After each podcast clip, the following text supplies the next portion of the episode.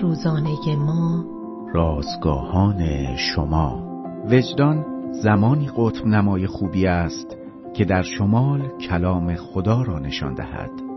روز سوم از شماره دوم نان روزانه ما.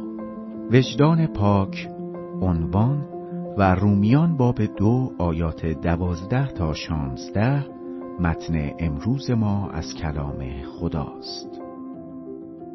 کارتون دوست داشتنی پینوکیو درباره عروسک چوبی است که وقتی دروغ می‌گوید بینیش دراز می شود.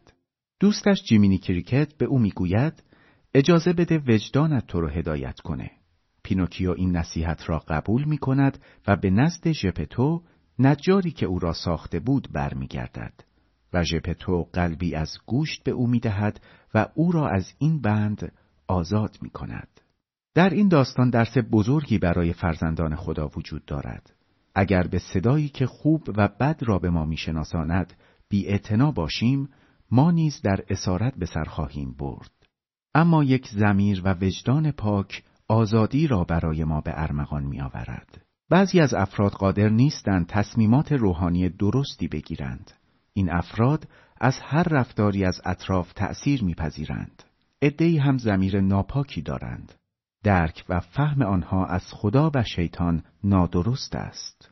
اما بیحالترین این افراد آنهایی هستند که از درون پژمرده و بیحالند. آنان آنقدر در برابر ندای درونی خود مقاومت کردند که دیگر آن را نمیشنوند. حال از خود بپرسیم چگونه می توانیم زمیری پاک داشته باشیم. باید توبه کنیم و نزد خالق خود بازگردیم و از او بخواهیم تا افکار و رفتار ما را مطابق کلام خود تغییر دهد و هر روزه در اطاعت زندگی کنیم.